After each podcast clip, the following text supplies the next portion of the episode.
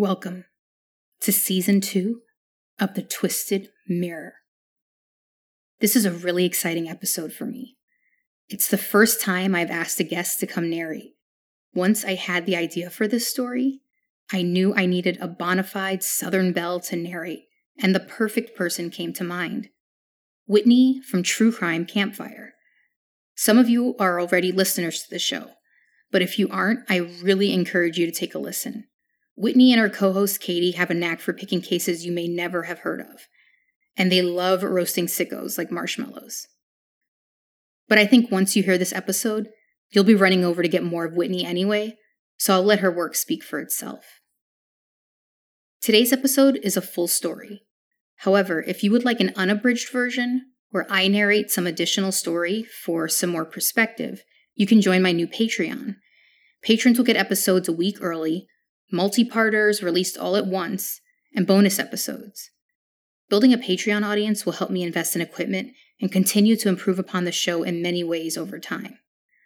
Finally, if you love Twisted Mirror, please rate and review and share with anyone you know who loves the macabre. You can follow me on IG, join the Facebook group and or page, and I'm on TikTok too. I'm also beginning to take submissions for the show. You can find info about everything I just mentioned at twistedmirrorpodcast.com. Now, the Twisted Mirror has been lonely, waiting for your return. Come visit. Rip off the dust cover and fix your gaze on its reflection.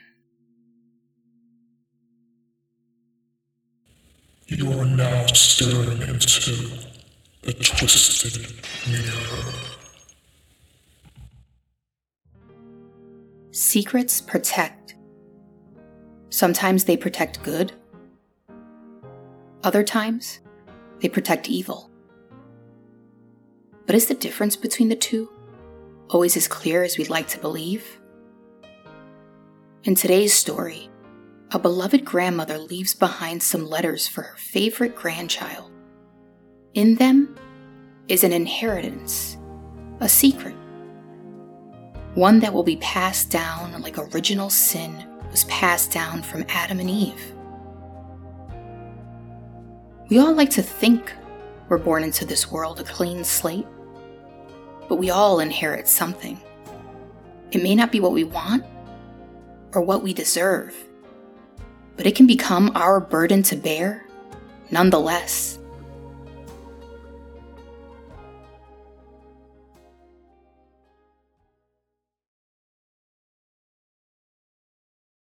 My dearest Lily Bean, by the time you read this, I will be gone and you'll be sad. But I've lived a long life and none of us can live forever. I loved all my children and grandchildren, but Bean, it's you who I know will be the matriarch of our family, the one who will hold us together like glue, the one who has a heart that is pure and open. That's not to say you're perfect, little Bean. No one is, and it's important to always remember that. You are a young woman now, and you will face challenges that you could not have conceived of when you were just a little rosy cheeked cherub sitting on my lap. I remember once when you were very little, you asked about my mamma and papa. Your mother gently pulled you away, and though I could not hear her, I knew she told you the rule she'd known since she was that age herself, because you never asked again. We don't ask Nana about her life before, when she lived in what you could hardly even call a town, down in Mississippi. But there was something she didn't know, that I had long decided that some day I would tell you. It was your birthright to carry the story of where y'all came from. Because while you know a life of happiness and wealth and love, I came from the dirt. I came from pure evil and from pure good and that blood runs in your veins. I see so much of my mother in you, at least the way I remember her. That's why, when you were born, I took one look at you and asked your parents if they would name you after her. They knew for me to ask such a thing, to utter of the time in my life I kept locked in silence, that it was important, and bless bless 'em, they did. So now that I'm gone, Lily Bean, it's time for you to learn about the time we don't speak of, these days, my memory is foggy, and sometimes it feels as if my younger years were lived by someone else, as if I'd watched it all on a big screen. But I guess that even in my young naivete, I knew that I should write it down for posterity, a type of historical journaling, if you will. I always knew I would tell someone, I just didn't know who yet. And what I didn't know at the time is I wrote it for my future self as well. For gratitude, when I thought for a moment I might take it all for granted. For perspective, when I felt wronged, that very few people are all good or all bad. For accountability, because all that I have, all that you have, came from blood. And for faith, because I know there is a greater power. I saw it with my own eyes. How do you hear me in your head when you read my words? My voice is a blank slate for you to place any voice you like. But I hope you hear me the way I hear my mamma's voice young, gentle, bit hazy, like a humid summer sunset when the lightning bugs would start to blink all around our little shanty. She'd help me chase 'em. It's one of the few clear memories I have of her. To be honest, I don't even really know if that's what she sounded like. Voices are one of the first things that starts to go when you lose someone at a young age, but she'd always come to me in my dreams. I believe it was truly her, and in them she sounded just like that. I suppose that's enough for me, at least the present me, though I suppose even this is the past me by the time you read this. It's time my younger self tell you the story of how I became who I am, for me to tell you about the time I never told of.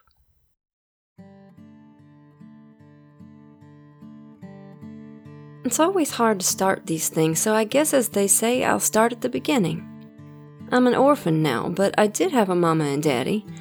Mama died when I was about seven, when she was just 21. A bout of measles ran through the town we were living in, and she'd never had 'em before. We both got sick at the same time, and I got real bad too. So bad that I hardly got to say goodbye.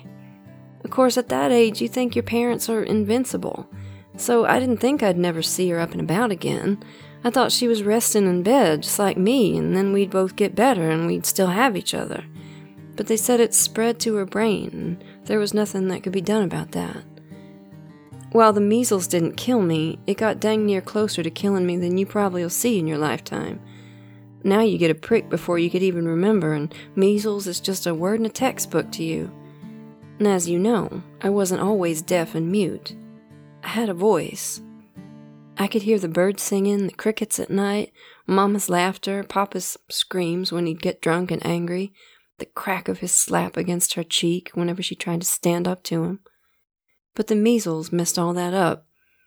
Afterward, even when the rest of me felt better, it was like I was always ten feet under water. I could hear sounds as if they were misshapen blobs. Sometimes I would get this ringing in my ears that would come and go, the doctor told my papa that it would likely get worse and I'd be full deaf eventually. That my nerves were ruined by the infection and there was nothing to fix them. I was actually pretty good at reading thanks to my mama, and I remember the doc had left some notes for my father. As soon as he left, Daddy tossed him into the trash, and that night I snuck and read what I could. Something about a school for deaf children. I was so, so sad that my mama was gone, but this gave me hope. My daddy was a mean man. Maybe he'd send me away. Then I wouldn't have to live alone with such a mean man. He didn't like me anyway. I don't think he liked Mama much either. She was just 14 and he was 32 when she got pregnant with me. You could get away with that kind of stuff easier then, especially in the tiny towns and hollers we lived in. With the Great Depression and the Dust Bowl, parents simply had few choices. I don't think they were always so poor, at least they did care for her before Daddy took her, as she seemed smart and loved to read all kinds of books. We used to walk all the way to the library and she'd read me stories. You see, the thing about my daddy is he could be real charming, and he was handsome in his day. He knew all the things to say to make the church ladies swoon. They all thought the world of him, especially since he was a traveling preacher, a man of God. But at home, he was always so angry. He would call my mama names and hit her. He didn't like her doing anything but serving him. He said it was her biblical obligation. The man is the god of their household, and she should worship him. So, despite being smart and beautiful, Mama wasn't allowed to do much anything outside the house unless it was in the service of feeding, cleaning, or breeding. She had a tough time giving birth to me, though, maybe because she was so young and thin, as there simply wasn't as much to go around when they'd met. And so, she never gave him another child, and I think that made him mad too. He said he was supposed to spread his seed, that he was supposed to be fruitful. That's why he took such a young bride, that it looked bad that the Lord didn't bless him with more children, and that it must be because she wasn't worthy. It was never him who was the problem. She told me she wanted to be a teacher, so she poured that into me, always showing me new things. We'd go into the woods and she'd point out the plants and bugs. She knew so much. And then she was gone, and my world not only went quiet, it went dark. The morning we would lay my mother to rest, Daddy and I sat at the small table in our little shack, eating some buttered grits and shrimp. People left us food at our door and would continue to do so, a perk for such a devout widower. And thank goodness for it, since he didn't know an egg from a chicken leg. Daddy, I said. I could feel my voice was loud in my throat, but I had no choice now that I couldn't hear myself very well. Am I going to that special school for the deaf so I can learn how to do the signs with my hands? I asked. The spoon that was on its way to his lips stopped short, and he held it there. Oh, how those seconds felt like an eternity. I knew somehow I'd stepped in it. That's how it was with him. You never knew what you'd say or do to set him off. Sometimes he had good days when he'd come home with a smile on his face and a glimmer in his eye, He'd fool me into thinking he cared, that whatever made him so angry was fixed, and this was my new daddy. But something you'd do or say would wipe that smile clean off his face. Maybe you were a little too giddy. Maybe you told a joke, or he'd find a way to point out all the ways you'd done your chores wrong. Point is, that jovial mood, in the blink of an eye, would be replaced with a scowl, like the devil himself took over. So I was always walking on eggshells. But I learned from watching my mamma she never gave up. She never stopped trying to make him laugh or ask him about going back to school herself, even if she got a licking. So, like her, I asked about the school, even if deep down inside I knew it was dangerous. Slowly, Daddy lowered the spoon and stood up, walked over, cocked his arm back as far as I'd ever seen him do it, slapped me so hard I nearly fell out of my chair. My ears rung and my eyes went completely blurry from the surge of tears. My cheeks stung like a bunch of bees had attacked it. He stood over me, pointing down, and yelled so loud I could actually make out some of what he said. Never speak again. Don't need school. Your job is to be home. I was so confused and yet terrified to remind him that I couldn't hear much of anything but he must have seen it in my eyes, because he ripped a sheet of paper from my notebook and jaggedly carved out a few sentences. He held up his written rant, the hand quivering in a rage, while the other one squished my cheeks together, forcing my eyes to look at the note. My chest heaved so hard with sobs, and my eyes were so smushed up by the way he squeezed my face, I couldn't keep my eyes focused. It made me cry more. I was so scared, and now I had no one to protect me.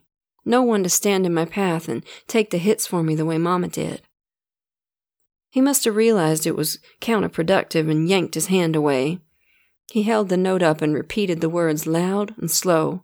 Women don't need to read. You will serve me in this home. Your mama left and now it's your job.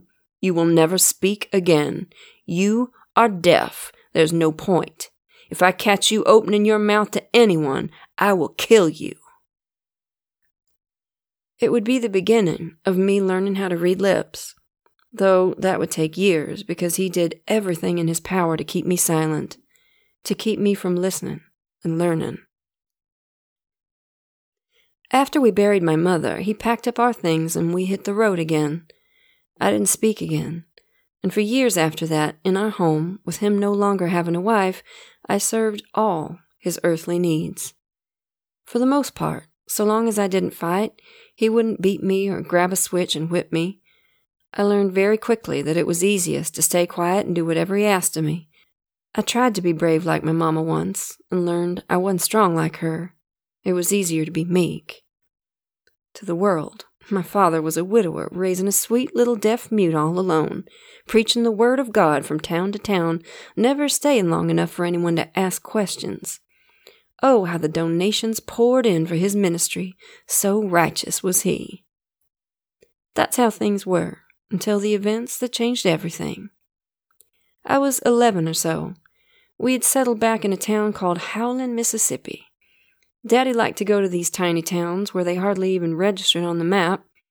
He found their devotion to be the strongest, their unquestioning generosity to the Lord to be the greatest. His shtick worked with them the best, because unlike many other preachers, he stayed poor like them. He forsook wealth. He made them feel their poverty was part of a righteous path, and not by the design of earthly demons like him. They felt he was not taking advantage of them, he was a humble servant of God, and everything he did was for the Lord. He decided to stay in Howland for a while. He was getting older and tired of always traveling, especially during the hot, sticky summers. We stayed in a little shack, surrounded by tall trees, not a neighbor for at least half a mile from the main road. He said this could be our last stop. His promise to every town we'd stopped in, and to the good people of Howland, was that he was saving all the donations he'd ever collected aside from a very modest stipend to support his precious little girl, to build a Christian school for the deaf in Mexico, to spread the good word to the depraved Catholics and do some good for children like me. The smell of bacon and eggs sizzling on the fire pit outside was what woke me that day. It was rare he'd ever made me a meal. It was my job to do the cooking. I peeked outside the door timidly, and when he spotted me, he jumped up and clapped his hands together. He was in one of his good moods. He liked living out in the woods for the privacy. See, they all thought I was a 100% deaf, and for all intents and purposes, I was functionally deaf. People can't go around yelling at the top of their lungs to talk at you. And even then, I couldn't pick up everything, but I'd gotten good at reading his lips in combination with the muffled tone of his voice. But I couldn't let on to anyone that I could hear one bit. I was to look down around adults. They thought it was 'cause I was shy, I knew it was because he didn't want me practicing with anyone else. My deafness, my muteness, had become our money maker. Addie, just one more, one more sermon and we'll be able to leave, he said to me, all gleeful. I watched him, my expression flat. His responses to emotion were too erratic to ever take the risk. Sometimes laughing would make him laugh, other times it would throw him in a rage, so I always let him be the one to emote for the two of us. He charged toward the house, passing me at the doorway. He waved me over to the steamer trunk we packed our lives into every time we left for the next town. He gave it a good push and pulled up pieces of the floor. Underneath it was a big old canvas bag full of more money than I'd ever seen in my life. We won't have to do these revivals anymore. One more round of donations, then we can go to South America. We can live off of this forever. No one will ask any questions. They'll think we went to Mexico to make that school and if they try to find us, we'll be long gone. You'll be my woman, and we can live in peace. Soon we can build our own flock. You'll give me the children your mamma was too wicked to give me. For how good I got at holding in my reactions, it took everything in my being to stop from bursting into tears and throwing up the bile I felt bubbling up in my throat. I didn't know a lick of Spanish. I wouldn't have an inkling on how to read anyone's lips but my daddy's. Any small sliver of control I had over my body and my life would be stripped for good. I was already his prisoner, and this, that trunk full of money, was my life sentence. After my mamma had died, I dreamt of her often. Those dreams were my reprieve from the endless subservience and torture I experienced at my father's hands. Some dreams were like memories that replayed in my sleep, other times they were new experiences, and I was sure she was really there, that she was still talking to me. She was always how I remembered her young, pretty, with long dark hair. We were usually barefoot, as Daddy didn't like us to have shoes unless we asked him. So if we wanted to go to town, we had to ask him for our shoes. He said shoes were a luxury, and God wanted us to be simple. But he always had shoes when he preached, and he always gave them to us for church gatherings. We needed to be poor, not pitiful. In my dreams, I could hear crystal clear. So many of my dreams were just of us walking in the forest together, skipping hand in hand to open fields, laughing together. Now that she was gone, there wasn't any occasion to do so at home. I used to wish I'd fall asleep and never wake up, or that the dreams were the real world and the nightmare was really me sleeping. But you always know that the dream isn't the real world, even when you're in it. The night before he showed me all that money, I dreamt of her. But this time it was different. In my dream, I woke up in the middle of the night in the old shanty, the one where we'd gotten sick with measles. That sickly sweet smell of a fever was in the air, just how it had been when we were sick. This time, though, I wasn't sick. This time she wouldn't die while I was shaking through cold sweats in my own little corner. This time I could say goodbye. I shot up and ran to the one tiny room in the shack where her and Daddy slept.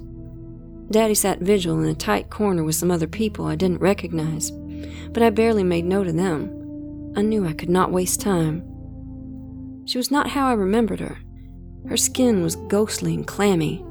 Her body and the sheets around her were drenched in sweat. The bones in her wrist looked as though they would break through and expose themselves. Her once creamy, smooth skin was mottled with angry, raised red splotches. Her long, shimmering brown hair, now soaked, was matted and stringy strands clung to her neck and face. Was she already gone? No, her chest rose and fell ever so slightly. I looked around and it seemed no one was doing anything. No one was fixing her hair or cooling her with a wet sponge. Even with my daddy as vile as he'd been to her, once he'd gotten a bad case of the flu, and she spent all night tending to him, even in small ways to make him a little more comfortable. I don't think he ever even thanked her once for that. I walked over to the basin of water and grabbed the sponge floating in it. I squeezed out the excess water and climbed onto the bed. Her eyes were closed, and I wasn't sure she even knew I was there. I stroked the hair off her face and neck, and I dropped some water onto her flaky, cracked lips. The drops just sat there, she didn't swallow, didn't react. I dropped water on her forehead and neck. I dabbed the excess off with a sponge, making sure not to irritate the fiery rash that covered her from head to toe. And then I kissed her.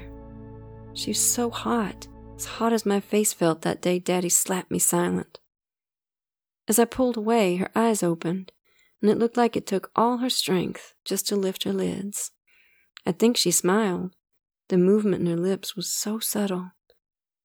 Mama, I whispered, I don't want you to go. She slid her hand over mine and gripped my wrist. Please, Mama, I miss you so much. Please don't leave me. Don't leave me with him. The tears I cried in hiding all these years finally had her audience. Addie, she whispered, making sure to connect her heavy gaze to mine. Be kind. Her grip on my wrist melted away. Her throat rattled and she was still. Mama. Mama, no, not again. Take me with you, Mama. I can die too, and then we can stay together forever. I cried, but she was gone. She was gone, and I would never get her back. Not for real, at least. The door creaked behind me, and then when I turned to face it, I was back in my room, lying in my cot. The door creaking was not in my dreams, or maybe it was at one point, but now it was creaking in the waking world. I could smell the alcohol soaked sweat of my daddy, hear his heavy breathing through the dark country night, and at that moment, for the first time, I hated my mama for dying, for leaving me with him.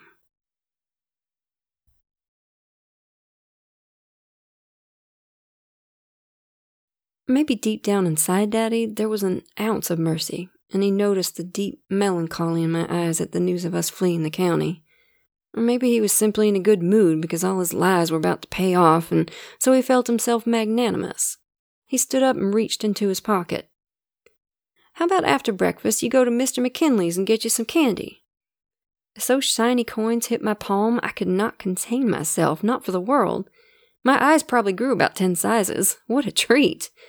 Daddy permitted me candy about two times a year, on Jesus' birthday and the day of his resurrection. This was an already hot late July morning, and there were no Jesus related events to speak of. One of the joys of being a child is the ability to quickly find oneself in the present. And despite the horrifying news I'd learned, all I could think of was going down the road to grab my new best friend Jody and having her bike us down to Mr. McKinley's general store so we could buy treats and eat 'em up till our bellies ached. Normally, the eggs and bacon breakfast would have been a great treat itself, but to the child's palate, it's fudge and ice cream that tugs at the tummy. I rocked back and forth in my chair in front of the food. There was a lightness in the air, despite the clawing humidity that rose as the minutes passed. I now know it's because Daddy was getting what he wanted a new young bride to replace the one he lost, and soon he wouldn't have to try so hard to hide it as he did now. I shoved food into my mouth as quickly as I could. Two slaps to the table startled me and nearly made me choke. Slow down, he mouthed. I slowly gulped down the mouthful of eggs. He gazed up and down at me skeptically. Go on, go get Jody and get your candy. You ain't gonna see her many more times anyway. Go on. Don't take too long, though. You still got your chores. The fleeting joy of the candy was met with the gut kick that was the realization I would lose my best friend. The only person in all my years of moving who understood me. It was hard to make friends with my issues and with all the moving.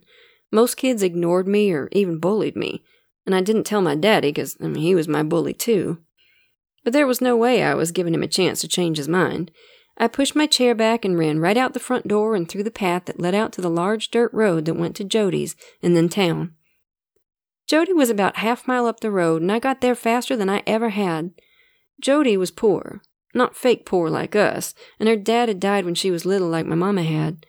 Except she had two brothers and one baby sister who were from a different daddy.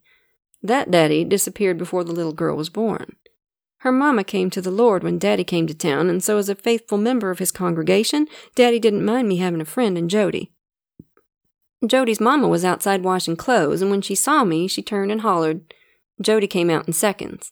I showed her the coins and pointed toward town. In the few months we'd known each other, Jody and I had started to build a little secret sign language of our own. When you're a kid, time doesn't move as fast, especially on long summer days. So those few months we had together were like a lifetime. We relied a lot on written words and expressions, but important words had signs. So, of course, we had one for Candy. When I did it, she gestured for me to wait and grabbed her bicycle and an extra pair of shoes for me. I'd forgotten to ask Dad for mine. They were a little big, but I managed. Jody was a little older than me, just turned 13, in fact.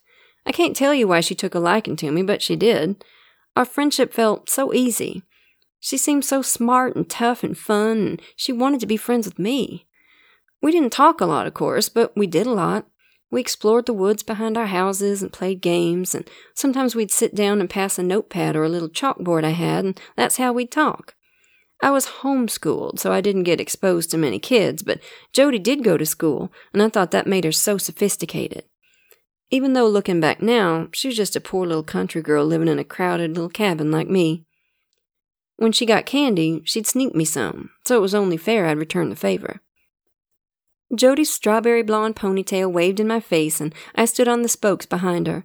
The wind whipping past me eased away the film of sweat that coated my skin. I decided to push the bad news I received deep into the place where I hid everything else. As she pedaled away, I felt free, like I could fly. I felt like a child when I was with Jody, the way I used to feel when it was just me and Mama. You couldn't have told me a damn thing was wrong with life as I rode along with Jody, even though everything was. The general store was in town, where the people with more money lived. The people in town were different from us who lived in the backwoods. They went to the big white church with the steeple, and they wore fancy hats every weekend and patent leather shoes with buckles. They had fans to blow the hot air around the congregation. Our church was the earth, Daddy said, all we needed was a tent to shield us from the sun and the word of the Lord. There were maybe a few people from the big town that came to the revivals, but most of them who came were the ones who didn't have as much to give, and yet they gave it still. They loved them the Lord. They screamed and spoke in tongues. I liked the revivals, believe it or not, because I could hear some of the goings on the loud murmur of the crowd praising the Lord, the way the earth shook underneath me as they stomped in unison the peaks of the shrill cries of the women as the Holy Spirit hit him. My daddy's sermons were loud, and he growled, and though I could not understand what he said, I could hear the rhythm of his speech. I could feel and see the crowd reacting. I could see people jump up and throw their hands to the Lord. Daddy could just lay his hands on a person, and it was like he'd struck 'em with lightning. Women in their Sunday best would fall back into the arms of ushers who caught their fits of holy ecstasy. So you could understand why my daddy was so intimidating to me. It wasn't just that he was bigger, stronger, and had total dominion over me. He seemed to have a direct line to the Almighty himself. When music played, I felt the vibrations running all through my body. I lived in a fishbowl, unable to hear the world, unable to reach out and truly connect, but at the revivals I was part of one giant living organism. And in my own way I was important. Doted on by the congregants. Everyone would look at me and smile when the collection plate was passed around, and he reminded them that I was his inspiration to open that school in Mexico. They truly loved him. They admired how he was humble like them. He didn't live in a big house or drive a flashy car. He told his story of how he'd lost his beautiful young wife, how he once had money and left it all to preach the gospel, how when me and Mama were sick, the Lord came to him and told him to build a school for me and the poor deaf children in Mexico. Only part of that was true. We had always been poor. He'd always done his preaching, but it wasn't until his wife died and his baby girl had gone deaf did the money flow. They handed over their money because he was an honest man a man devastated by multiple tragedies. Those measles that hit our home was Satan himself trying to test him like Job. But the losses fortified his strength in God that he would do his bidding, and so he lived in a little shack with me and traveled all around the South, becoming somewhat of a minor religious celebrity, going from small town to small town, saving every penny raised. When Jody and I pulled into town, Main Street was busy with people going about their days, grabbing groceries, eating at the diner, and whatnot. We couldn't get to Mr. McKinley's store fast enough. I took the coins out of my pocket and I handed one to Jody. She mouthed thank you and ran over to where the hard candies were to select her bounty. I went to fudge and grabbed the fattest hunks I could find. I loved fudge so much. It was one of my great joys in a little life that had so few. Mr. McKinley gave me a little salute as I handed over the change. I had acquired two large pieces of fudge, and I intended to savor every last bite. Just as I finished up with Mr. McKinley, I glanced out the window and noticed a man sitting on the bench outside who hadn't been there before. A chill came over me, but I hadn't felt it before or since. It wasn't fear. It was as though I'd seen him before. I guess you could say it was a deja vu, but that don't quite capture it. He was long and bony, and he wore a dark black suit with a black hat. While the suit might have implied wealth and means, it was dusty and tattered. The shirt under his jacket was probably a crisp white linen when he first got it, but it was yellowed with years of grime. His eyes were sunken and bloodshot. His skin glistened in the beaming sun. His face was blank. Perhaps what was most strange, what made him stand out to me, was that he was a colored man. You see, the general store was whites only, and you wouldn't find anyone who wasn't white just lingering outside. I didn't quite understand the intricacies of it all at that age, but I simply knew it would be trouble for him. I'd seen what the good people of Howland and its neighboring towns had done to colored folk who poked around where they weren't supposed to. And yet there he sat. I wondered, was he sick? Did he need a glass of water? Maybe he felt like he had no choice but to sit there. See, Howland, Mississippi was what we call a sundown town. And while we were in the light of day, many folks who weren't white didn't see the need to risk things at all. They had their own stores, their own communities on the outskirts of town. His presence alone was defiant. As my thoughts wandered, he caught me staring and I froze. Then I felt that sensation, that he was somehow familiar to me grow stronger, but I couldn't place him. Suddenly I saw something hit him, and when it did, it exploded and drenched him. A water balloon. I looked at the direction from where it came, and I saw the three of 'em, two of the Miller boys and one P.J. Riley. They were a cruel group of misfits about Jody's age. The Miller's dad was the police chief, and P.J.'s had something to do with local government, and so they could do as they pleased in their minds. The man didn't react. He stood rod still, his hands resting on his knees, and the water dripped from his brow and rolled off his wool suit like water off a duck's back. Then another one hit him right on his right cheek, hard. I looked at Mr. McKinley, who shook his head. I have a feeling most of the adults in town had about enough of those boys, but he didn't seem to care more than that. I felt what I was seeing was wrong. I just knew it. Those boys loved to torment me, too, the little deaf mute girl who couldn't say nothing back. I remembered the words of my mother the night before, the dying words she'd left me in her dreams Be kind. So before I knew it, I'd stepped outside and in between the man and the boys with the water balloons. I'd always been so terrified of 'em, but I'd be gone soon and would never have to face 'em again. Besides, the balloons would be a relief under the high summer sun. I'd long given up the notion that I was as strong as my mamma had been, but for a few seconds I felt like her spirit of defiance ran through me. I wondered if that's why I felt so odd when I saw him. What if it was her from heaven, reminding me that she was watching? Now, I may be painting a picture of myself that isn't quite accurate. I didn't look as brave as my actions may have indicated. In fact, I didn't look at those boys at all. I just stared at the ground with my hands behind my back as they threw those balloons at me as hard as they could. Those hellions had great aim and they made sure to pelt my face, but my body was a shield for the old man nonetheless. All the while, they laughed. I could see it in my periphery as the barrage soaked my entire being. And then it stopped. I looked up, and there Jody was, picking up rocks from the street and throwing them with her pitcher's arm she picked up from her brother's. I noticed Miss Cunningham scolding him and sending him on their way. I turned to the old man. He looked so frail, so gray, despite his dark brown skin. I thought he looked hungry, the way the bones in his face were so pointy and his eyes so deep set into their sockets. The bag holding my fudge was wet and torn.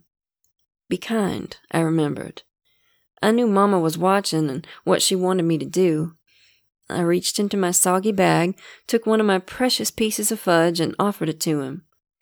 His cloudy eyes looked at the square in my palm and then up at me, and he smiled. It was a painful smile, reminded me of the grimace I'd seen when Daddy had prayed over somebody who was afflicted with lockjaw.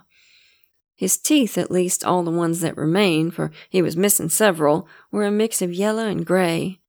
His gums were in some places receded nearly to the root, and there were some sores on other parts. I nudged my open palm forward. Take it. He simply held the wide grin hard and still, as if he was stuck in it, trapped even. His milky eyes glazed over and his jaw quivered as if he was smiling so hard it hurt. One of the fingers on his lap began to twitch, and I was sure he'd reach out. My concentration was broken by a yank on my arm, Jody was back from her business with the boys. She pointed at the man and shook her finger at him while looking at me. Don't touch him, she yelled. You can't speak to him. Come on. That was easy enough to understand. I was not supposed to interact with that man. That's not how we did things then. I never had to be told explicitly, but I understood that was the way of things. Jody wasn't coming to his rescue, only mine. Jody dragged me down the street, and the other fudge fell through the wet bag and onto the ground. I pulled out of her grip and grabbed it before the ants could get to it. I wiped clean the sticky side that had touched the ground. There was no way I would give up on my precious fudge so quickly. I stole a quick glance up to where the old man sat. He was gone, and nowhere to be seen, as if he'd never even been there in the first place. I was young, though, and a child's memory's short, especially when excited about the rare gift of fudge. Jody hightailed us back towards home, and I struggled to hold on to her in the disheveled paper bag with its sugary contents. As we bolted down the dirt road nearing her house, melted fudge dripped down my arm, and I grew impatient. I tapped urgently on Jody's shoulder, and she hit the brakes so hard a little puff of dirt floated around us. She turned to face me. Yeah? I pointed to a tree we liked to sit in. I wasn't sure if she was riled up about the boys or me getting tangled up in the whole thing, maybe both. But that seemed to cool her hot mood. We spent the next hour or so filling our bellies with sugar, bees buzzing around us trying for a taste of the sweet, sticky chocolate that coated our fingers and mouths. After a while, Jody declared she had to go. She had chores to take care of, clothes to wash for church and the like. Hell, I did too. Then I remembered Daddy's announcement and how I wouldn't have many more days of this, and I got sad. but I didn't want to tell Jody. I didn't want to spoil the fun we had. I decided I wouldn't tell her to the last second, or maybe not even at all. As I'm sure you understand, goodbyes hurt. I nodded somberly. Jody gave me a funny look, but she didn't ask. She was just a kid, too, and I don't think she knew how. She offered to ride me home, but I declined, wanting to delay my arrival as long as I could. I handed back her shoes to her and bid her farewell. Oh, how I dreaded going back home. Daddy'd make me pay for his kindness, never was free. She made sure I got a good look at her. See you tomorrow, she enunciated, making a little steeple with her fingers for church. I forced a smile and nodded yes. And so I dragged my feet home, humming along the way, a tiny act of rebellion against my father. I spent a lot of time looking around, noticing small things like a little bug carrying a leaf on its back or the bird's nest perched deep into a tree. On a quiet country road like that, I existed in complete silence and my eyes were my primary sense. The sun beat down in the early afternoon and I sought out as much shade as I could from the trees that flanked the wide barren road. On one side was just forest, the other open field, a farm way off in the distance. I looked down at the dry dirt, digging my toes into it, spelling random words as I ambled forward. I was thankful for words. Daddy stole my voice, but he couldn't take those. They lived inside of me. I spotted a small twig and grabbed it. Crouching down, I inscribed into the dirt Lilibeth Monroe, Mama's name. Around it, I drew a big heart. I still missed her, every day. You see, I thought she was an angel, both in life and death. All I remembered of her was her kindness and how I felt safe, but it was blurry, not much different from the dreams I still had of her. It made the image of her surreal, beyond human. And sure, I idealized her, I still do. She never gave me a reason not to. I smiled at my little tribute to her, and I thought to myself for sure I'd see her again, not only in my dreams, but one day when I died and gone to heaven. I stood up to continue my march home and betrayed my vow of public silence with a yelp. Inches in front of me stood the man, the one who'd been sitting on the bench outside the store.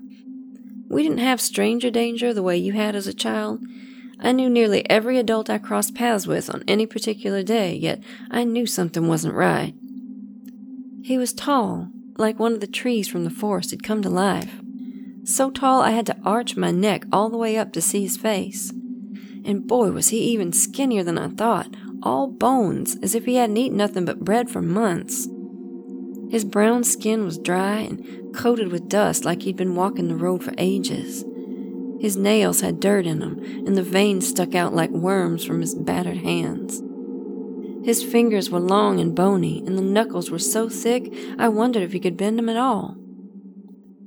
When my eyes took the long trip up and finally reached his, his expressionless face twisted into a sharp smile, much like the one he offered to me as I tried to hand him my fudge. I thought to offer it again, but I'd eaten it all and felt like a greedy sow for it. I stood frozen. I didn't know if he was a good man or a bad man, but I felt his presence meant something. I can't explain it other than you know when you come across a spirit like his. He moved much like I would expect a tree to move, deliberately, laboriously, like each of his limbs was a thirty foot branch. Slowly he knelt down in front of me, that smile inching closer to my face. I wondered if his rotted teeth hurt. He didn't say a word, holding that overstretched grin until he was on one knee, his face just inches from mine. I couldn't move, so I let my eyes do the searching. The road was desolate. Nothing moved, as if all life had fled. There wasn't a bird or bug in sight. When he was down to my level, he tilted his head far to one side as his eyes softened against his hard smile. I'm sure my eyes were as wide as dinner plates staring back at him. From his side, he raised a shaky hand, slow as a sloth. It made every second feel never ending, and I regretted wishing that my walk home would never end. He raised the rough hand to my cheek, cupping it ever so softly. The way he moved his arm pushed the yellowing collar of his shirt open, and that's when I saw what I'd missed entirely before. Along his neck was a thick scar, a keloid inches in height and thickness. It looked like when they till the earth, a raised band of flesh, like the worst rope burn you could imagine. I'd seen a lynching before. Some man accused of getting fresh with a little white girl. Mama didn't want me to go and put up a fight, but Daddy always got his way. Townspeople drug him right out of jail and didn't waste a second stringing him up. Daddy explained that's what happens when his kind don't know their place. But even as little as I was, I knew something wasn't right. It didn't feel like the Lord was there. The way the crowd seemed to enjoy the pain didn't feel Christ like. It didn't fit with how my mama acted to people and always taught me to act and it didn't make sense to me why this man was being strung up for that, but Daddy married my mama when she was a girl herself. So I figured it had less to do with what they said he did and more to do with who he was. But I thought that these were grown up affairs and grown up things were not for me. I didn't think people survived something like that, but I was in no position to ask questions. The man stared at me holding that bewildering expression as his calloused hands slid up and the tips of his fingers touched my earlobes. In an instant, my ears began to ring. Sometimes this happened. Tinnitus was one of the parts of my progressive hearing loss. Sometimes my ears would ring, and then there would be minutes of complete silence. The way people say happens when a bomb goes off. Slowly, what's left of my hearing comes back, but after one of those ringing episodes, it can be dead silence for a while. But this time, after the ringing, I felt. I felt a pop and a wave of relief. There was just this clarity, as if my ears were packed with wet cotton balls and somebody pulled them out all at once. The sound was so bright. For years, I'd lived with muddled sounds, ringing, hints of the aural world around me, but it all felt so far away, like I was sinking further and further into the ocean, a little bit every day. When the ringing stopped, I couldn't believe my ears. I heard crickets, the chirp of a bird, the man's breathing, the stick in my hand falling onto the floor when I dropped it from the surprise of it all. I guess you might think I'd have screamed or hollered with joy, but I stood there still motionless. I didn't know what to make of it, what to do. I relished every second of it, though. I can hear those moments in my mind's eye still. His dry, dusty lips curled away from the smile, and he said four words to me, his voice hoarse and choked as if somebody was holding him by the throat. Blessed are the meek. I knew my scripture. I was the child of a preacher, after all. I had my mama's old Bible, and she'd underlined that passage. I learned so much about who she was as a person from what she underlined in that Bible. I thought maybe I should say the other half, how they will inherit the earth, but it stayed trapped deep in the back of my throat. Was this man an angel? He just brought my hearing back, but he didn't look how they made the angels in the paintings. He was ghoulish. He was dark. His teeth were rotten out of his mouth and his neck was savaged. So I stood there. And you know how it is. It was probably seconds, but boy, did it feel like forever. And then the ringing started again. I wanted to cry. I could feel it all slipping away. I could feel myself sinking back into that lonely abyss, my ears filling up again, blocking all the little clear sounds of the world around me. Instead, I stayed frozen, just as I'd learned to react to dangerous men. He stood back up so slow it looked painful. Then he nodded, tilted the brim of his hat at me. I could sense in his eyes he was telling me something. It was just the faintest of eyebrow raises, but it was knowing, as if to say there was a secret between us, a bond, that he saw me the way I saw him on that bench. Without another word or look, he walked into the line of trees and vanished into the forest. When I tell you I ran, you think running to Jody's for fudge had me at top speed. You should have seen me race back to the cottage. See, that man had done nothing to me. In fact, he'd given me a beautiful gift, but on the outside, He was everything I was taught to fear. Maybe the smart thing to do would have been to follow him, but instead I ran back to the true ghoul, the one I shared blood with, because he was the devil I knew, the one I'd grown comfortable with. When I got home, I was relieved to find Daddy napping on the hammock outside, and I crawled into it with him. Daddy's revivals were known for their energy. From the music to the sermons to the way he laid hands on everybody who waited in line hoping for their miracle. And in this final one, he was electric, energized by his sight of the finish line. He would not leave that tent with any less than what he needed to complete his mission. I sat in my spot next to Jody as her mother waved her arms up high, singing. The crowd moved in undulating waves like schooling fish. The ground shook with a rhythmic thud as their feet stomped in praise of our Lord and Savior Jesus Christ. Normally, I'd be right there with them, not just performing my duties as the preacher's daughter, but moved by a spirit myself. Whether it was Jesus or something else, I don't know. But I was stuck on what happened the afternoon before the magic man who touched me and made me hear. See, people would beg my daddy for healing. They'd line up at the end of service and tell him what ailed him and he'd call upon the Spirit to heal them. They put their faith in his promises and his words. Yet nobody ever questioned why this man of God, a healer, couldn't do what that man did for me. That man laid his hands on me and I could hear, just as I had before the measles, if only for a minute. Daddy was sweating bullets, his spit flying in the air as he delivered a roaring sermon. People jumped up from their seats and waved their hats at him. Others raised their palms on high, bowing their heads and whispering their prayers. People clapped and they shook their hands in the air as affirmation of my father's words. I knew when someone was speaking tongues sometimes because Daddy would bring his mic to their lips. The tent was buzzing.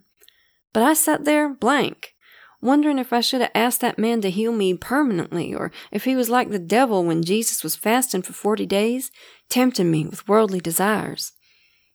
While the congregation soaked in the Holy Ghost, I knew what they didn't that when everyone was asleep, we'd pack our things and leave without a word.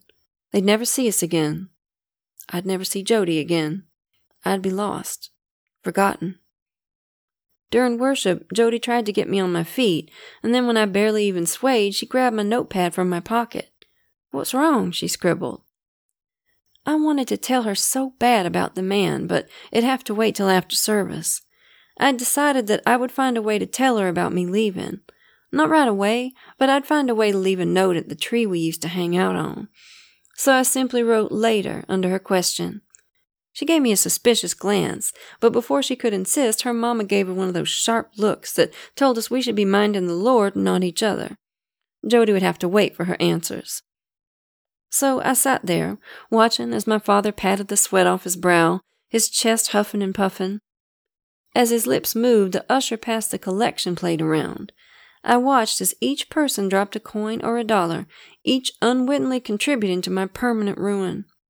I wanted to scream, to yell that I didn't want to go, that the money would never help deaf kids, not even me, that if any nice family would take me in, I'd be a good girl. I'd do all my chores and never talk back. I'd go to school and get all A's. I'd do anything to not have to leave with him. But I hadn't spoken in years, and I didn't have it in me to speak up then. I knew my father, the real Ernest Monroe.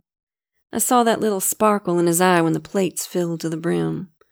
I didn't know for sure what he was saying, but I knew they were false promises. Maybe that he would build the school right away if they gave a little extra, because I'd never seen so much money in those plates. I felt like I was being buried alive under the weight of it all. As the late morning came, so did the abysmal humidity. Ladies' paper fans swayed back and forth, the backs of people's necks were beet red, and small little whiffs of musk would pass through the rows of seats with even the slightest of hot breezes. This is when Daddy would invite people up, and they'd tell him their woes, how their arthritis was flaring up, or how they had cancer, or how their son had run away and not come back. He would put on a show, lay hands on him to cast the devil out, filling him with the power of the Holy Ghost. They would walk, they would cry, they would believe the cancer had been given a deadly blow, and the crowd would go wild. Daddy stood up front, and I knew he was calling those up who needed prayer. but he stopped speaking and his eyes seemed to look far back at something specific. And with that, everybody turned. I followed suit. What I saw nearly caused me to scream out in confusion and fear.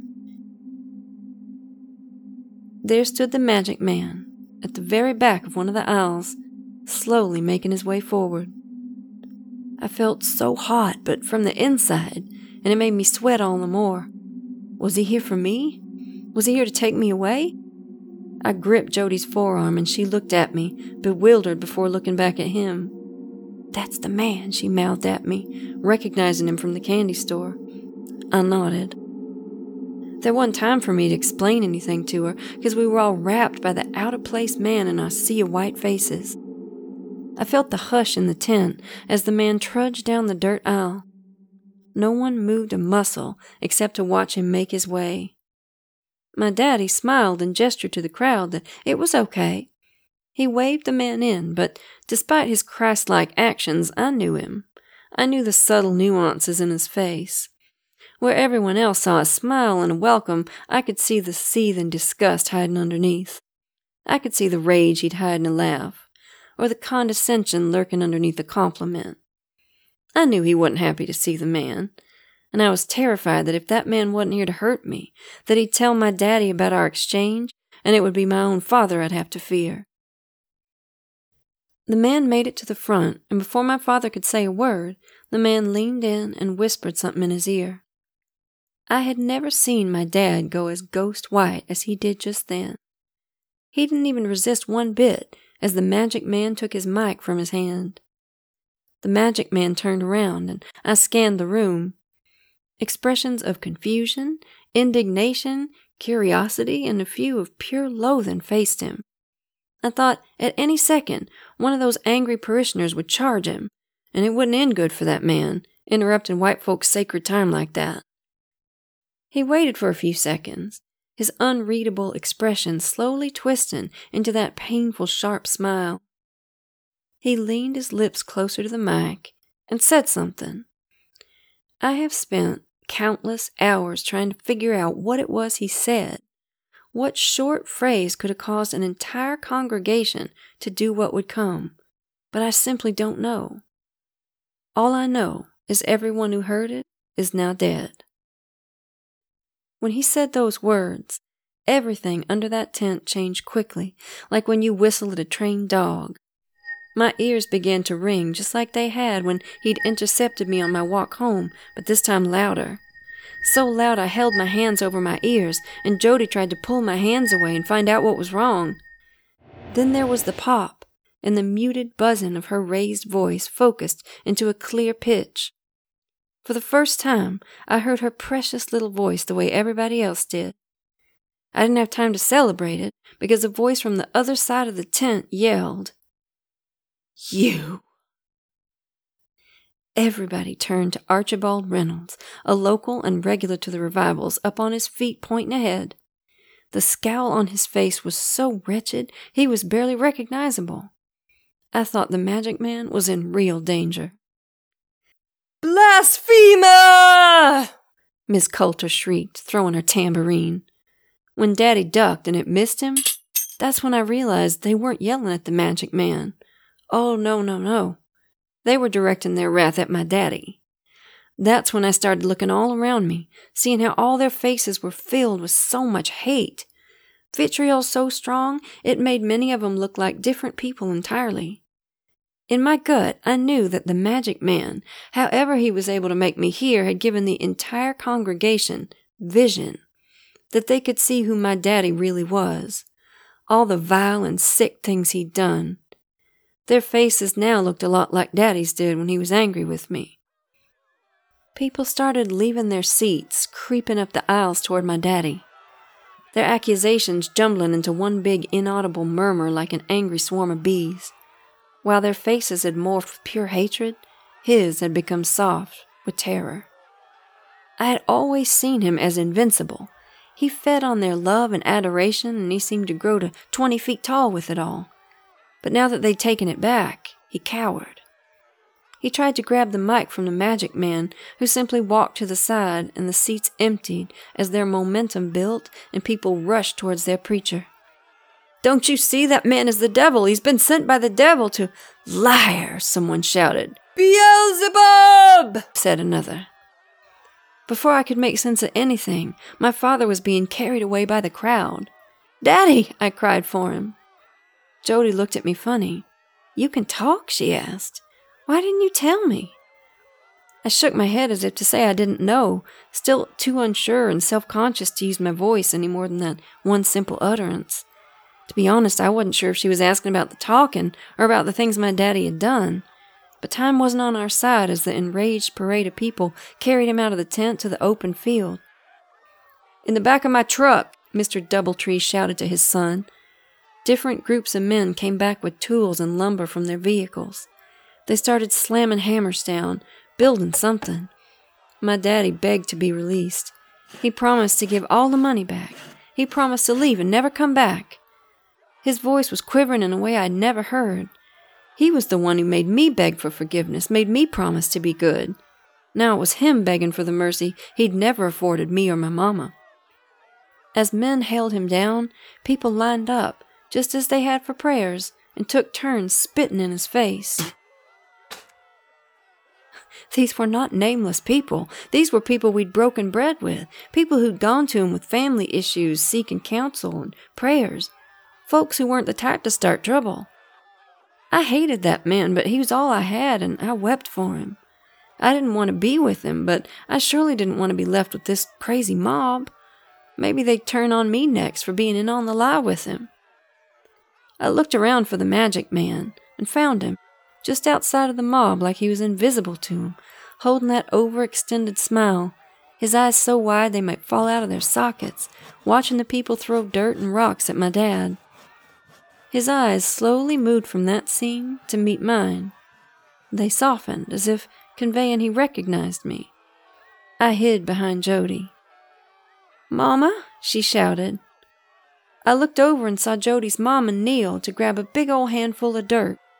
Her mouth was turned down into a vicious snarl. She hawked the biggest wad I'd seen yet, spitting it right between my father's eyes. She sealed it in when she slammed the mound of dirt she was carrying onto his face, digging it in as hard as she could. I couldn't believe my eyes.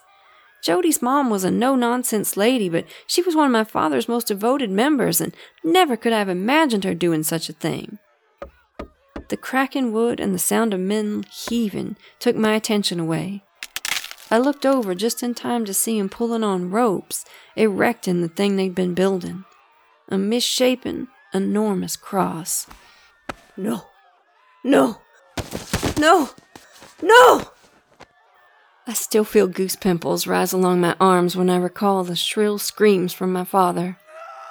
I've heard a lot of screams in my life, but nothing like the ones of someone knowingly being dragged to a crucifixion. Daddy! I called out. This time he heard me, and as the crowd led him forward, he looked right at me. Addie! Addie! Never had I heard him so happy to see me. Run to town! Get the sheriff! Tell him to come! Hurry! I'm sure it seems foolish, but children, no matter how much they get hurt by him, love their parents. All they want is to be loved back, to someday earn their ever elusive approval. So my first instinct was to go and run for help and try and find some sort of end to this madness. After all, he was exposed, and I felt that meant I'd be saved. But Jody grabbed my forearm as if she could sense my thoughts. If you go, you'll never be rid of him, she said. Her normally blue eyes were nearly all black pupils, as if something had replaced my fun loving Jody. She was right. Besides, by the time I ran all the way to town, he'd be torn to pieces. All I could do was bear witness to his suffering the way he did mine. Except, unlike him, I would take no pleasure in it. Damn it, Addie! Addie, go! Right away, there isn't time! Maybe he thought in the chaos I couldn't understand him, but I think he knew. He knew I'd made a choice, because that little jolt of energy, that spark of hope he felt finding me in the crowd, I recognized the look on his face when it fizzled. just like my face did when he slapped me silly for daring to ask about school and told me to never speak again. He wailed as they lowered the cross back down and forced his body onto it. When they jammed rusty nails through his hands and into the wood, he shrieked as they raised the cross and the hole in his hands gaped under his weight. He murmured underneath quiet sobs as they all cheered and pelted him with random objects. Thornton Bigsby, who used to pat me on the head with a smile every Sunday, unzipped his pants and urinated into a thermos. He swung the open end toward the cross, the long stream catching my father nearly from head to toe.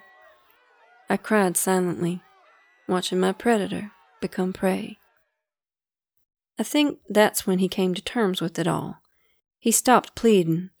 He just went quiet. Just like when he took me to watch the man the town had snatched out of jail. He got real quiet too when it got close to the end. If you know your Bible, or at least you know your crucifixion, you know that it doesn't kill instantly. It takes days of suffering, the vultures circling you long before your body quits. But this crowd was hungry for his end.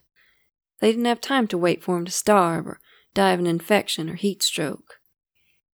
I noticed then women and children carrying dry branches and leaves, piling them at the base of the cross. Jody slipped her fingers through mine and we gripped tightly. Lemuel Laporte, the butcher one town over, who was an usher and a devoted member of my father's flock, poured gasoline from a gas can onto the kindling.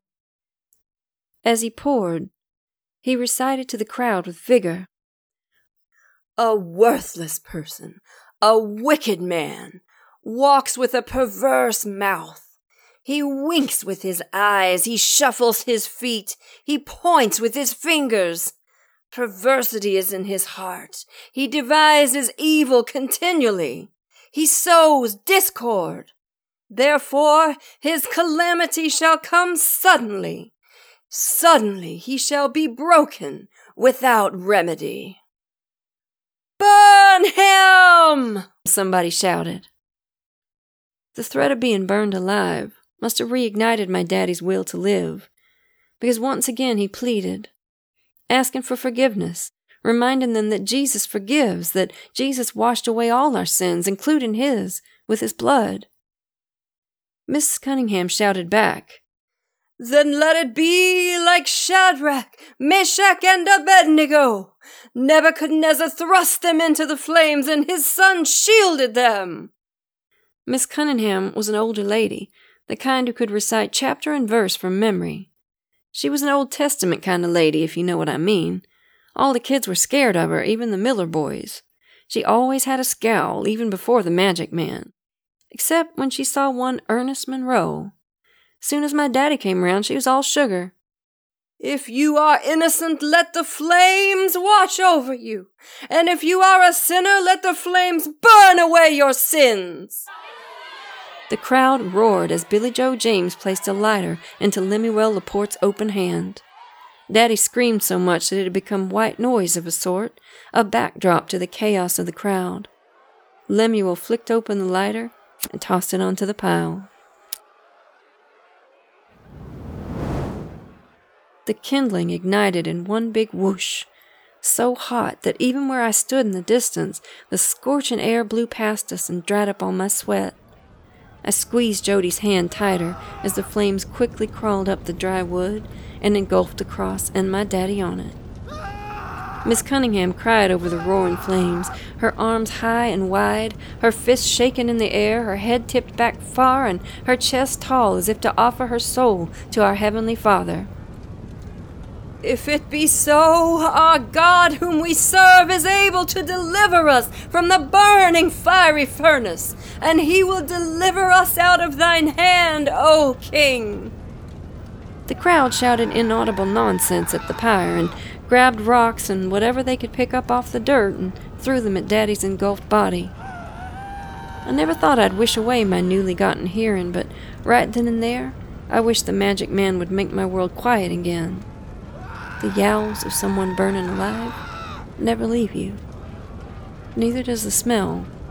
Charred, sweet flesh and burnt hair, mingling with the normally pleasant scent of burning oak. Eventually, my wish came true for the screaming to go away. Not because the magic man took my hearing back, but because my daddy had gone still. Daddy was gone. I wouldn't have to run away with him. My silent prayers had been answered, but all I felt was sick. There was a lull as we stood there, watching the flames die down, leaving behind the charred husk of the man who brought me into this world. I searched for the magic man again, but I couldn't find him any longer. I wasn't sure what this meant for me. I pulled my hands from Jody's grip, but she didn't take her eyes off my dad's corpse. Jezebel! A voice rang out. Thief! said another. There was a small scuffle, then another. Suddenly, the faithful flock that had executed my daddy for his many sins seemed to all be turning on each other. Pure chaos erupted as people wrestled and stabbed and shot. Even children weren't immune to the bedlam as their cries emerged from the tangle of bodies. I tugged on Jody's arm. We had to hide. But instead of running away from the chaos, she looked back at me. Run, was all she said as she ran towards the crowd where her siblings and mother were. Just as she'd confronted the Miller boys as they attacked me, she ran towards her siblings in need. The cross that held my father, weakened by the flames, cracked and crashed down on the crowd.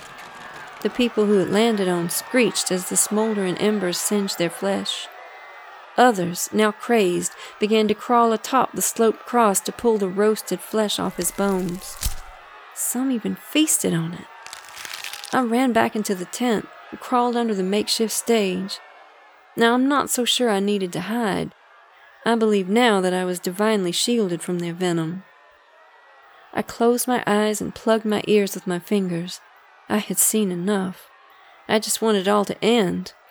I wanted to hear the bird song and the dry grass blowing in the wind, not this. Some of the havoc spilled back into the tent, and I peeked my eyes open for a second to watch Mr. Harper swinging down a piece of burnt wood on someone on the ground between rows of chairs. He shouted, Why do you pass judgment on your brother? Or you, why do you despise your brother? For we will all stand before the judgment seat of God. I shut my eyes tight again and hummed to myself. I tried to fill my mind with pleasant images of the good times I shared with my mamma, but the smell of burnt flesh and blood tinged them all in a sea of red. Finally, it all went silent. I slowly pulled my fingers out of my ears just to make sure.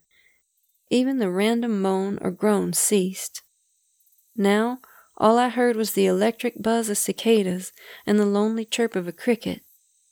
I was sticky and covered in dirt, my muddy dress dripping with sweat. Mosquitoes pricked at me from head to toe. I was afraid he was out there waiting for me. What did this magic man want? I'd only ever been kind to him, just like Mamma told me. I don't know how long I laid on my belly in the dirt. Of course, it felt like I had died and this was some sort of never ending purgatory. I wondered if this was the rapture, if all those people were taken to the Lord and I was left behind. Maybe Daddy was right. Maybe he was a man of God and I was no good, always disobeying and getting things wrong. I could not move, paralyzed by fear and confusion. What was I to do? I was all alone and just a little girl. So I waited and waited until I heard footsteps, slow and dragging, coming down one of the dirt aisles. I didn't need to look to know who it was. I trembled so hard my teeth chattered and urine trickled down to the earth below me. The steps got louder and louder until I saw the feet right in front of me from under the stage. I couldn't hardly breathe. I thought I might die just from the fright. He didn't say anything, just stood there a minute or so waiting. But of course I pinched my lips shut as hard as I could and held my breath. Then he lowered onto one knee a hand reached under the stage, covered in dust, knuckles swollen and covered in scrapes, offering an upturned palm. I watched it, not saying a word, and it seemed like the only thing I could hear now was my syncopated breaths and my pulse beating in my head. He just waited there with his hand out, He didn't coax or explain. He didn't peer underneath the stage. He simply kept that hand there waiting for me. I can't say why I decided to reach out to him. Perhaps because I knew running away from someone like him was futile. And because I suppose in some odd way I knew he was the only person I had left. He helped me up to my feet, and we walked side by side, my little hand in his. I glanced over to the aisle where Mr. Harper now lay dead, and there she was, my Jody, my sweet, fierce Jody.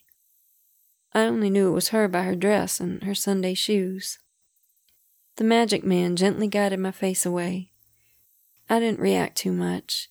Your mind tends to shut down during times like these. We walked peacefully through the field to the main road through town, where I was sure that someone would get in his face for the sight of a little white girl in tattered clothes, covered in dirt, holding hands with them, but it's as if the world was blind to the sight of us. We boarded a bus together and sat silently for hours until the adrenaline wore off and I fell asleep against his side. I awoke to the bus driver announcing the final stop. We were up north, farther than my dad had ever taken us on his preaching circuit. I was so hungry and thirsty when we stepped off that bus. It was late, and he took me to a quiet diner where he watched me eat. The waitress didn't say anything to us. She just brought us food and then left the table. I had a hamburger and fries and a milkshake. What a treat that was for me at the time. Daddy never took me to restaurants when it was just me and him. After that, we walked and walked and walked. My Sunday shoes looked nothing like they had that morning when I polished them. We finally stopped in front of a building with a long staircase that led to two large doors Claremont School for the Deaf. My ears rang. The sounds of cars driving along slick roads and the random sounds of the city streets went underwater again. Believe it or not, I wasn't sad about it this time. After the things I'd heard, I was okay not ever having to again. The magic man let go of my hand and pointed up the stairs and nudged his chin toward the doors. I walked up and knocked for a long while. Finally, a man opened the door. Oh, you should have seen his eyes. He must have thought I was a ghost the way he took a pale green hue.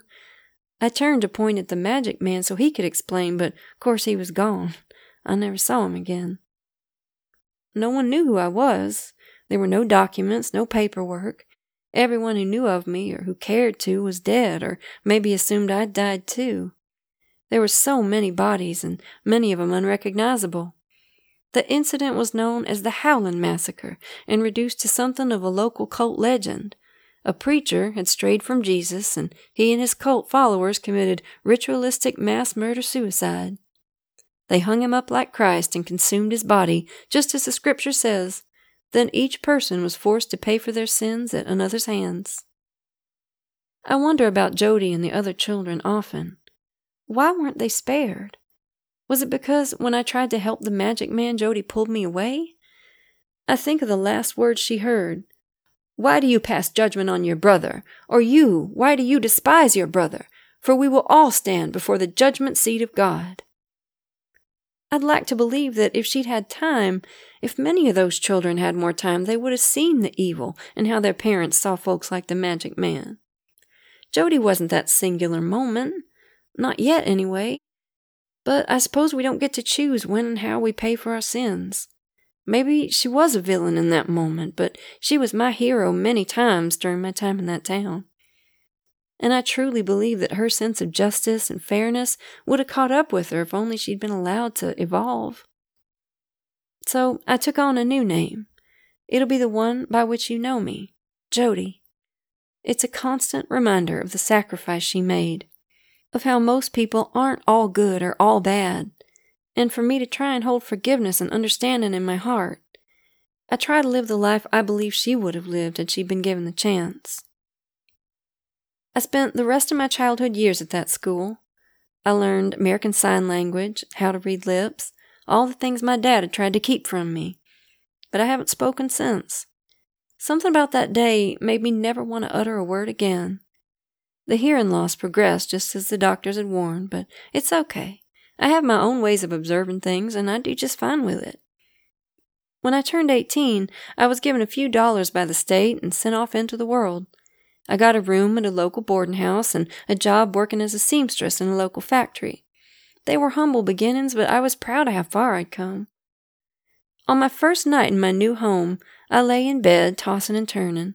It's always hard to fall asleep that first night in a new bed. That's when the ringing happened. I could just feel in my spirit this was not the usual tinnitus. This rang deep in my head. I waited for the pop. And when it came, first I heard the ticking of the clock. I don't know how that doesn't drive you hearing folk absolutely mad. What I heard next glued me to my bed the creaking of the wood floors of the corridor, the dragging of feet. My room was at the end of the hall, and I felt like I might age twenty years before they reached me. I gripped the sheets at my sides as I waited for him to arrive. The steps got louder and stopped when I saw his shadow under the door. A large envelope slid underneath it into my room. The shadow stayed there for a few moments, and then they trudged away, growing quieter and quieter until my world went silent again. I shot up out of bed, took a deep breath, and ran over to the envelope. I tore it open, taking the stack of documents to my empty writing table and switching on the little brass clamshell lamp. There's a note affixed to the top of the pile. In typewritten letters, it simply stated, For they shall inherit the earth. I couldn't believe my eyes as I pulled that page aside. Behind it were stacks and stacks of financial documents, investments. I know now, perfect investments, in my name, as if someone knew every single stock that would climb and put their money in it. I had always wondered what came of the money hidden underneath our shack. I just figured it rotted away or that one of the local corrupt police claimed it as their own. I was wealthy beyond comprehension and sitting in a tiny little room with two outfits to my name and three dollars in my purse. You more or less know the rest from here, Lily Bean. The son of the owner of the clothing factory was a handsome, sweet man who showed me how love can heal even the most festering of wounds. Yes, I still went to work after learning of my fortune. I suppose it felt odd not to work. All I knew was hard work. I married that man, your grandfather, and I helped him grow that business to something fruitful in its own right, and we made it a wonderful place to work, unlike many other factories at the time. But you know about the business side of things now, so I won't bore you with that. As you know, I helped build schools for the deaf all over the world, in places little children would never otherwise have the access. Of course, it was a mission worthy on its own merits, but now you can understand the greater significance of that calling. I did not open those schools in the name of the Lord. I would not offer opportunities to them in exchange for such a thing. I had seen how people wielded his name to deceive and hurt, how it permits those who are hungry for power to use it as a shield. Their relationship with their Lord is their own to discover, not for me to impose. Lilybean, you need to know all this because the wealth we have, that you will be responsible for, comes from blood. I cannot change the man my father was. I cannot bring back all the lives lost that day. I believe that the man who showed up in our tiny little town made a decision that it would be my responsibility, and now yours, to carry that load. I like to think he saw my mamma in me the way I see her in you. We must do what we can to pay forward what we were given, what was once stolen through lies. So I do my best in this world to counter all the sadness and hate I saw as a child. I don't know if that man was the devil or an angel. Your opinion on that may change depending on how you look at him. My father wore the cloak of Jesus, and people believed that made him a good man, and well, you know now who he really was. But maybe trying to separate the divine like that into two separate beings is getting it all wrong. Hardly anyone is all bad like my daddy was, or all good as I like to think of my mama. Most of us are somewhere in between, like Jody, like me. I just made the right choice in front of the candy store that day. Many of those people who went to church that morning, who raised their children with love and helped their neighbors, were the same ones who ran innocent people out of town with pure hate in their hearts. Some did plenty worse than that to people made in the image of God just like them. And if we're made in His image, oh, what a reflection we are. What separates the righteously indignant, the swift hand of justice, from cruelty and evil? I don't know that there's a perfect answer, but I do know that Magic Man was kinder to me in many ways than my father ever was. And he gave me a life that most people would have thought a little shoeless deaf girl from the deep south had no business having. He also killed my best friend and her family. I think a lot about the wounds on his body, that thick scar around his neck, and I see the pain he was given, the pain he inherited. That type of pain demands vengeance. The evil he was given had to be answered for. The slate had to be wiped clean. Yes, we are all sinners, but I presume some sins just hold a little more weight. Some sins linger for generations. Some sins need to be cleansed by blood. So maybe it's all one higher divine justice that, just like us, isn't just one thing. Maybe sometimes it's merciful, and others brutal. And like on that humid Sunday afternoon, maybe it was both at the same time.